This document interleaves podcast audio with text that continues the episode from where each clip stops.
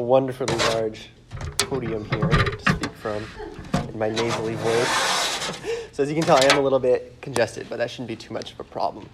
And, um, you know, over the last week and a half or so that I've been studying this specific verse, it has really, really increased my appreciation for how deep you can really go in the scriptures. And I was just thinking, I spent, you know, maybe 10 days working on this, right? And that was for a total of about six verses that we're going to go over. And I don't know how many total verses are in the Bible itself, but it really realized how people can give their whole lives to the scripture. But while some of this is kind of technical, what I've also grown to realize is even if I gave my whole life to understanding the technicalities of the scripture, what I really want to do is bring forward some of the things that is really going to impact you personally or something you can take out of this, right? Um, so this is going to build directly on what Dick went over last week, which we started Ephesians 4. So you can go there if you'd like to follow along. And what we talked about last time was Paul entreating us to walk in humility, gentleness, patience, and forbearance with one another for the specific sake of the unity of the whole body. And Paul also talked about how grace is given to each of us in different amounts not so that we can pursue our own desires, but actually through the ultimate supremacy of Christ, we are then able to uh, have these amounts necessary for the specific service in the body. So we're all called to a certain level of service, and that's pretty much what we're going to be looking at today, looking deeper into what our individual roles of service are and what is expected of each of us in this very high calling. So uh, let's open up in some prayer. All right. Almighty Father, we thank you so much for this ability to come together and have your Spirit move within us. And I pray that you would keep my words straight and fair and accurate and keep all of our hearts aligned to your will as we explore your word. We thank you so much for the great secrets that we get to pursue and seek out inside of your, your holy book and how it will impact us today. And we pray that you would keep us holy and straight and help us to really walk away here with a greater understanding of ourselves and who you are and the amazing sacrifice that you gave for us. And we pray that you would empower us from here to come away with something that we can immediately act upon and something that will really touch us. In Jesus' name, I pray. All right, so let's go to Ephesians 4. And we're going to start with verses 11 through 13. And this is just after he has established Christ's authority uh, through the resurrection. And what's really interesting about these total verses, so today we're going to go over a total of verses 11 through 16. It's almost all one sentence. So the first three are all one sentence. It's really this really big picture. So I'm going to read the first three verses, starting at verse 11, and then we'll break it down. So, quote, and he gave some as apostles, and some as prophets, and some as evangelists, and some as pastors and teachers for the equipping of the saints for the work of service to the building up of the body of Christ, until we all attain to the unity of the faith and of the knowledge of the Son of God, to a mature man, to the measure of the stature which belongs to the fullness of Christ. All right, so this section is all one sentence, but it says a lot. Overall, for one, it gives a grand sense of movement. Now, the body is not just a thing that we come to every day or every Sunday, right? There's a lot more going on. It's not a static thing. We're supposed to continually reach new levels of understanding and action. And so it lists some of the gifts that Christ has given, these different offices and talents. Um, and it's important here to know that these offices are not actually elected individuals. It's not that the church comes together and actually votes on who has these different giftings. They're not appointed by the church, and people that receive these giftings don't really have a choice to say back to God, no, I don't, want this gifting, right? It's, it is actually up to us, though, to use these gifts appropriately. That's where our sense of choice comes in. Um, so we're supposed to, it says, complete these, we're supposed to walk in the complete stature of the fullness of Christ. Now, this is a really high calling, right? How are we supposed to walk in the complete stature of the fullness of Christ? Well, it gives a few different ways. So, verse 11 states these different offices and the giftings of the church, right? 12 then explains their purpose or goal, and then verse 13 says why we have these and for how long. So let's just go piece by piece. In verse 11, it says, First there are apostles listed. Now it's interesting to note that apostles are also listed elsewhere in the Bible as being first or primary, and that makes a lot of sense. Because the word here, apostle, means primarily it's referring to the 12 apostles, which we're all familiar with, right? Um, but it also applies secondarily, in a sense, to all those who proclaim the word today. Now, there is a large debate over apostles, if there were only 12 or if there were more, you know, once they replaced Judas, and are there apostles today? It really just ends up getting into semantics, whatever you mean by apostle. But there are a few things that we do know. Apostle as a term infers someone who has authority throughout the entire church body. So, not just one location, like a teacher, for example. The office of teacher would have authority in one place at a time, whereas apostle has a universal scope of uh, leadership and a universal scope of mission. Um, now, something also unique to apostles, or actually not unique to apostles, but one thing that apostles do is they receive special inspiration and the power of miracles. These are listed actually as the signs of an apostle in 2 Corinthians verse 12. It says this Truly the signs of an apostle were wrought among you in all patience, in signs and wonders and mighty deeds. Now, the role of an apostle then is one of the highest in the church.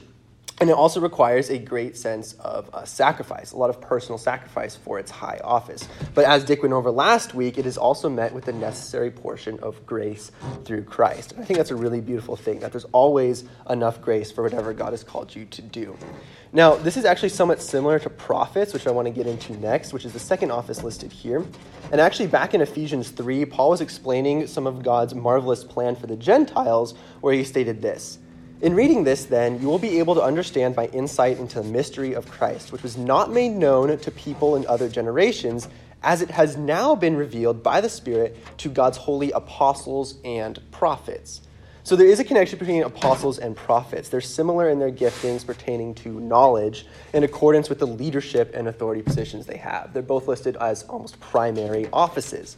Um, you can understand them as foundational gifts. So, a few specific things about prophets. Prophets reveal God's will to believers both for the present, what we can call forthtelling, as well as they may predict future events, what we call foretelling. But it's really important to remember that both of these only are accomplished by the direct movement of the Holy Spirit. So there's a difference between, between prophets, where the Holy Spirit moves them to say these things, and a teacher, for example, who looks at the text and just expounds on it. There's a big difference. Prophecy equals Holy Spirit movement. Now, similarly to apostles, prophets are also called to use their gifting for the conversion of unbelievers. 2 Corinthians 14 portrays actually a really interesting spectacle that I personally relate to. So 1 Corinthians 14, verse 23 says this So if the whole church comes together and everyone speaks in tongues, and inquirers or unbelievers come in, will they not say that you are out of your mind? But if an unbeliever or an inquirer comes in while everyone is prophesying, they are convicted of sin and are brought under judgment by all, as the secrets of their hearts are laid bare. So they will fall down and worship God, exclaiming, God is really among you.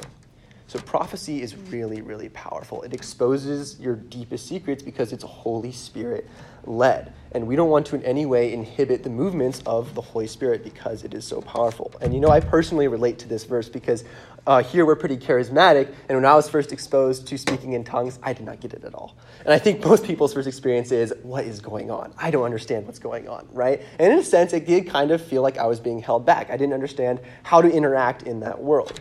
But also at times, I have been prophesied over, right? And in a similar sense, I have no idea what's going on. Someone else is prophesying over me but I am touched in a very different way. There's a similar sense of it being out of my control, but with prophecy, the secrets of your heart are laid bare in a sense, and there is a grand movement within you. And I think that's a really, really cool thing.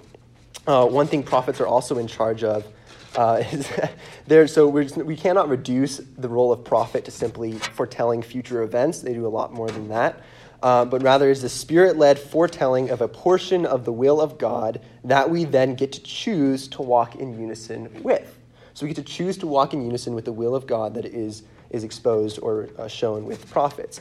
And something about prophets as well is that they are also in charge of explaining the consequences when we do not enter into that unity of vision. Also, very important to know, right? This leads us uh, very well into evangelists, who are the ones that lead people to join into that prophetic vision for the church body. So, the office of evangelist entails missionary work, home and abroad.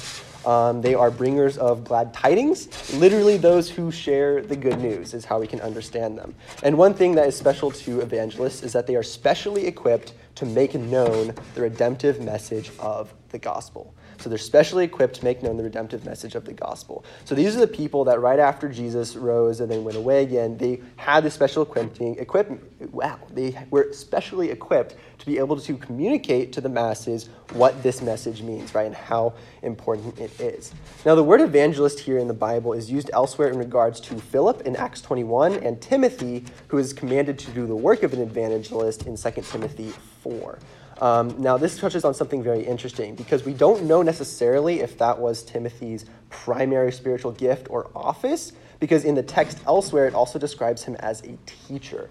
So it's very important to make a distinction between evangelist and teacher. So while evangelist describes the office of basically proclamation and missionary work, teachers are those with the gifting of effectively communicating God's word to others. So what I'm doing right now, I hope it's effective, and if it is, that's the office of teacher, right? Whereas evangelist is one who's specifically explaining the redemptive message of Christ. Um, so you can basically imagine it as a missionary versus an expositor of the word, to put it in other words. Um, now, also very interestingly, this touches on the role of pastor as well. So evangelist, teacher, and pastor all kind of inhabit the same space sometimes, and it gets very confusing, whereas prophets and apostles are stand alone in a certain sense with authority. Um, so that's very unique to apostles and prophets. But it is very, very important to understand that all of these offices are equal in value and also equal in necessity for the proper functioning of the body. And actually, in later verses, it, gets, it paints a really beautiful picture of how each one is incredibly necessary. Um, so there is a significant discussion in the church, and I call it discussion instead of a complete madhouse of debate because that's a better way to say it. Uh, but there's a big discussion in the church about whether pastor slash teacher is referring to an individual inhabiting two offices at once or if they're completely separate offices. It really comes down to semantics sometimes, but we can look at some of the specifics here. So the word pastor in the Greek is poimen, and it means a shepherd. And the root of the word means to protect. And as such, the primary role of a pastor is basically protecting and feeding uh, Christ's sheep, the flock, right? Tending the flock. And this is what Peter was three times charged to do in John 21. Jesus told him three times as he responded, You should tend to the sheep, right? Feed my sheep. Um, and we have to remember that at the time, Christianity was a tiny, tiny little drop in the sea of a massive amount of paganism. So new converts on every side would have been tempted to go back to their old ways, right? So this is the great necessity of a pastor, someone to keep them in the uh, in the proper bounds, right, inside the fence, and to lead them along, keeping the flock within their proper bounds. Uh, the shepherd of God's flock must also be able to be a teacher, right? So when you have someone with authority, like Dick Patterson here, who is pastoring us and shepherding us, he is also gifted with the um, with the office of teacher. Now, it doesn't mean that they're necessarily given at the same time, though. Like I do not hold the office of of uh, being the shepherd of you all, right? I don't lead you all within these bounds, but I am an expositor of the word, at least right now. So there is a great debate as to whether or not they're given together, and it seems to me sometimes they are and sometimes um, they are not. Uh, Paul has, in fact, written about spiritual gifts earlier in Corinthians, where he states that the giftings are all necessary parts of one body. And so they share in the same suffering, just as they share in the same honor and glory and rejoicing. So they all work together, and in fact, we can expect both. So no matter what office you're a part of, you can expect to enjoy in honor and glory, as well as expect suffering to come. Um, there's not supposed to be any competition between the parts of the body, but rather there's supposed to be great rest for each office at a time. All right, that's verse 11. We made it this far. Congrats, y'all. Let's go on to verse 12, explaining the purpose of these offices. All right, so verse 12 it says, For the equipping of the saints for the work of service to the building up of the body of Christ. All right, so the word equip here is really cool. It can be translated as mend or repair, which fits with this idea of a building up of the body of Christ, like a structure. We're all in a structure together and we fix it. But it can also be used to mean the setting of a broken limb, like in surgery. I think that's really neat. So it means when we are equipped to build up the body of Christ, we are being fixed from our past ways so that we actually function properly. If you have a broken arm, you can't use it the way it's supposed to be used, right? If you use it, all it's going to cause is more pain. Like you might get the job done, but it's going to hurt a lot. So I really like this idea that we are being fixed from our old selves into our new selves. Um, and this applies to everyone. So there's a piece of ministry that applies to everyone. We are being repaired and restored for that service. That's what, the, that's what verse 12 tells us. It is supposed to be for service. Verse 13 says this Until we all attain to the unity of the faith and the knowledge of the Son of God, to a mature man, to the measure of the stature which belongs to the fullness of Christ. All right, this passage, in this passage, Paul is totally focused on one big end goal, right? It's got all these facets to it, but this one big goal that he's continually moving diligently toward, and that is the church all coming together into the proper unity and maturity in their head, Christ. Now, the goal itself, you could say, is the striving, because we're never going to be 100% spiritually mature. So we're supposed to always stay on that path. It's not like we can just check the box of total church maturity and spirituality and move on, right? That is for after the grave on the other side. We're never going to get there entirely, but there are great promises in store for us as we follow along into spiritual maturity. For example, no pastor has finished his task when the flock is still falling short in some way or other, and that is all of us all the time. So our work is never finished, and we never get there entirely in this life. So then that begs the question how can we move forward? Well, this is the goal that all believers should pursue, and I find this really encouraging, will in fact reach. So the call here in this verse 13 is spoken with a Greek preposition that implies a certainty in attaining the ultimate goal. So it's speaking of the future and it's saying we should go there, and it's spoken with the sense in Greek, and the people hearing this message would have gotten this that we will get there. So not only should we go that direction, we're going to get there. Um, the only question then is timing, right? When are we going to get there? Like, let's get there sooner, right? Uh, one of the goals that we're supposed to get to is unity of the faith. And this is referring to basically the literal faith. So it means unity of what we all believe in. We all believe the same gospel, the same theology, right? And this is a pretty strong conviction against the heavily divided spirit that we can really often find between church denominations, right? That's a big problem sometimes. And it's something that we're not really supposed to, that we are supposed to find the truth about, but it isn't supposed to divide the body. So we're supposed to be able to come together more than those disagreements are supposed to be able to divide us. And verse 13 touches on this as well. Verse or 14. Verse 14 says this: As a result, we are no longer to be children, tossed here and there by waves uh, by waves and carried about by every wind of doctrine, by the trickery of men, by craftiness in deceitful scheming. Now, the phrase tossed here and there in the Greek, the word is kludonizemenoi, and that's probably not how you pronounce it. But the verb part, kludon, also probably not how you pronounce it, means to be agitated. And you can interpret it as agi- either agitated by the waves of doctrine or agitated like waves in a storm are agitated. And I think we've all experienced this in one part of our lives. When you're walking through some sort of trouble, it feels like a storm, right? You're agitated like the waves. So the call here is to not become agitated by waves of doctrine or teaching.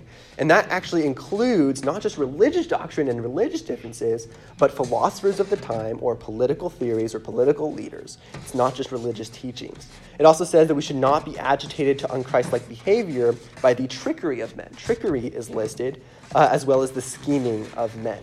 And it is really hard to do that sometimes. When people lie to you, or politicians lie to you, or they do something you don't like, it's really hard to not be agitated, especially in today's social world of instant communication. So there's a lot of things I have to do in my own life. I like to be very uh, politically aware, and sometimes I get to the point where I realize, no, I really just need to stop, at least for today, maybe a week, because it's agitating me, and I'm not really walking in the spirit anymore, right? It's agitating me more than it's helping me. Uh, so Paul says here, instead, be no longer like children in your faith, but be strong and mature in your faith to avoid what he calls deceitful scheming. And here, deceitful scheming is describing a false way of life that strays fatally from the truth. So that is the promise here that this false way of life, it's not just something that's wrong, it strays fatally. It will destroy you. The word here used is methodeia, um, and so that, that describes a plan or a strategy or a method to the evil itself, to the art of cheating. The word actually here for cheating also refers to a loaded die as an example. So it's a system where you cannot win, right? It's where we're going up against the schemes of men where they've specifically rigged it so that we cannot win in a worldly fashion. But we know that we obviously win the spiritual award, right? Um, so that method, though, it is going to pass away. That method of cheating and changing the truth and going against God's will, it is going to perish because the ultimate victory is spoken of in attainable words. We will get there, and that is very encouraging to me. So, just as there is a method of coordination uh, to the plans against us, there's in fact a greater cohesive strength in the body of Christ. And that is spoken of in verse 15. But speaking the truth in love, we are to grow up in all aspects into Him who is the head, even Christ.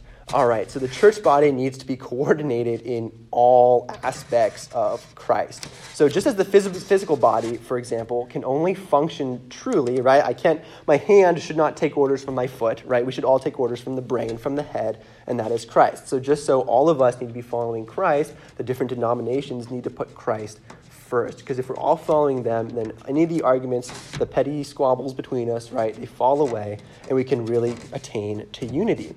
Uh, verse 15 also creates a really, really high standard. A lot of this passage is about the ultimate goal that is really, really hard for us to attain because it's very high.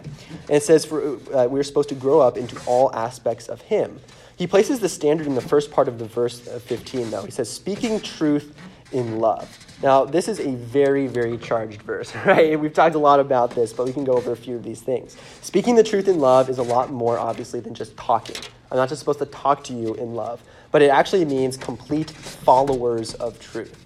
So it's not just something I say, it governs every action. I'm supposed to follow the truth with my actions. When I'm alone, when I'm with other people, we should follow the truth. It can also be interpreted or translated as truthing it because it is an action verb, truthing it, right? So we should truth it in all we do. And that's a really funny way to say it in English. but these elements are supposed to go together. So the ultimate goal, basically, or part of the, the, the method that we're supposed to follow, is cementing brotherly love to each other by the walking in the truth. So that's our method. We cement the brotherly love to all of us between denominations, between different people, from us to non believers. We cement brotherly love to each other by us walking in the truth. That is how we get to brotherly love, walking in the truth. So let's go on to verse 16. We are supposed to grow up into all aspects of Him, and then verse 16, from whom the whole body. Now I'm going to finish verse 16 in a second, but I want to talk about that. So uh, it says, from whom here, it's talking about Christ, right? So we're supposed to grow up into all aspects of Christ, from whom, and from whom here means out of which as the source of energy and direction. So we get energy and direction from Christ. It's not just that we follow his moral teachings, right? It's something much more deep and spiritual. So this is really important for us to remember. Any energy you have that you're using for good, that is a direct result of Christ's grace, right? Because we are redeemed, we are reborn, as well as direction. When we're walking in the right way, that is a gift from Christ, right? From whom the whole body. So let's finish the verse. From whom the whole body, being fitted and held together by what every joint supplies, according to the proper working of each individual part, causes the growth of the body for the building up of itself in love. We want to be built up in love, so we should look pretty closely at the instructions laid out here. So we're supposed to follow Christ and fulfill our duties. Now, this word joint it uses, it says being fitted and held together by what every joint supplies. The word joint here can be used to describe, like in medical terms, a tendon or a contact point or touch, right? It's something that, that moves and touches with other pieces. But the word here is actually more readily understood as a relationship in the Greek as well as here in the verse, it talks about the supply transferring from one joint to the next, right? So we're all joints in the body, and we're supposed to transfer supplies to each other by walking in the same direction, right? By following the same head.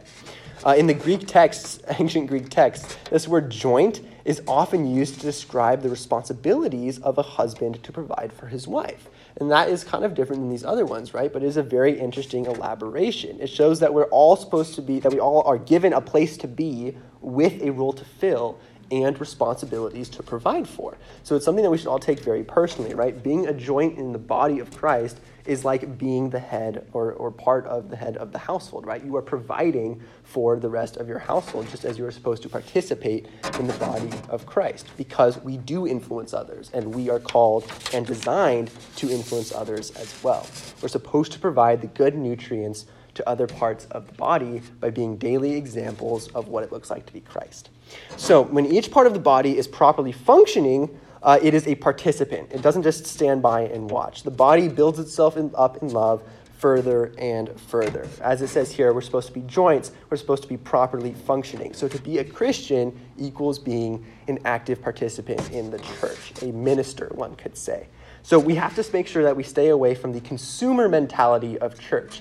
Now, it's really important that we do look out for people, right? When people are broken or hurting, they're supposed to come and be filled up. Well, when you are part of the church body, you aren't there to just sit and, and draw and always be filled up, right? You're supposed to take that and then you go out even more. Because it's not just because you're supposed to help others, right? It's because when you actually work together in the church, as verse 16 says, it builds up the body of love to the stature of the fullness of Christ.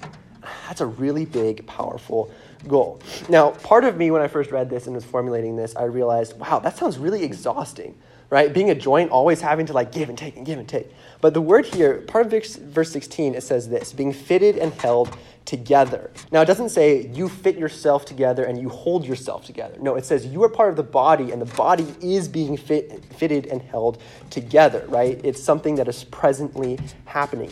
Uh, a word here that helps describe it is compacted, like the cells in a metaphorical body, right? The cell doesn't compact itself. It's actually compacted by everyone around it. So we help each other so we don't burn out. It says, by what every joint supplies. We're all in this uh, together uh, for the head, which is Christ.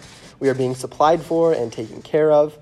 Uh, so it's really important that each of us uh, are acting out the proper part of our body, right? Being the part of the body of Christ, walking in accordance with its purpose, so that we don't hinder or hold back the potential calling of the whole or anyone else, right? The more we give into the body of Christ, the more we help directly the people around us. Now, again, like I mentioned, this can sound really exhausting, but I found this really, really encouraging. We actually get our English word for harmony from the Greek word meaning joined together. Joined together, which was used in this verse. So it actually brings harmony into our lives, right? Without Christ, we have a lot of disharmony, but it brings harmony into our lives to be joined together in the church. It brings that kind of peace. And I find that really, really wonderful. And I personally experienced it when I was pre- uh, pre- preparing for this, this teaching, right? The more I looked into this, the more I thought about sharing this with you, I really did find harmony and flow and peace. And that was a really beautiful thing that really stuck with me. Uh, so, to, to summarize, basically, the whole point of this passage was how does biblical church growth come? How do we go together? How do we grow our community? And it lists basically four things. One, through the gifted leadership that, in dependence upon the Holy Spirit, teaches and lives out God's word. Secondly, through discipleship in which God's people are prepared for works of service and are using their gifts to the fullest, whatever their parts may be. Three, through the progressive corporate maturity of God's people, so all are riding high on the tide of one another's lives. And lastly, through truthing in love, transparent, honest, and loving speech and lives. This is church growth and harmony. So let's pray to close this out. God Almighty, you are holy, and we are so thankful for your perfect gifts that you give to us. We thank you and come before you with gratitude for the different giftings and offices that you have given us to fill. And we thank you for the grace that you have given us so that we can pursue our calling diligently. We ask that you would fill us with even more harmony and peace, harmony with our brethren in the church, outside of the church. Help us to stay forever focused on you, our head so that we can always be an accurate representation of Christ, so that we can build up the church in love and we can minister to others. In Jesus' name I pray. Amen.